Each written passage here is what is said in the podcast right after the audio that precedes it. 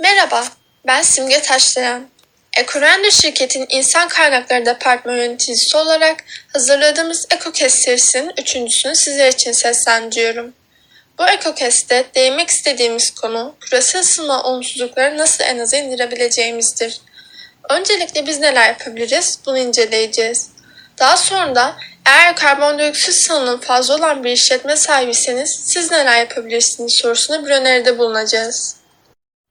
Bizler küresel ısınmanın etkilerini en aza indirmek için evlerimize enerji dostu ampuller kullanabiliriz. Televizyonlarımızı bekleme konumunda bırakmak yerine fişini çekebiliriz.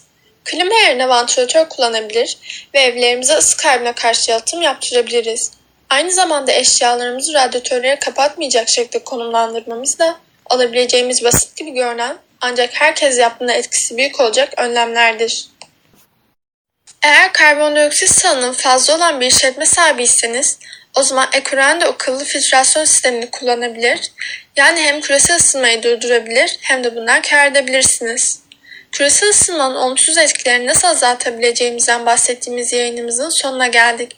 Sıradaki EcoCast'te Kyoto protokolünden konuşacağız. Beklemede kalın, hoşça kalın.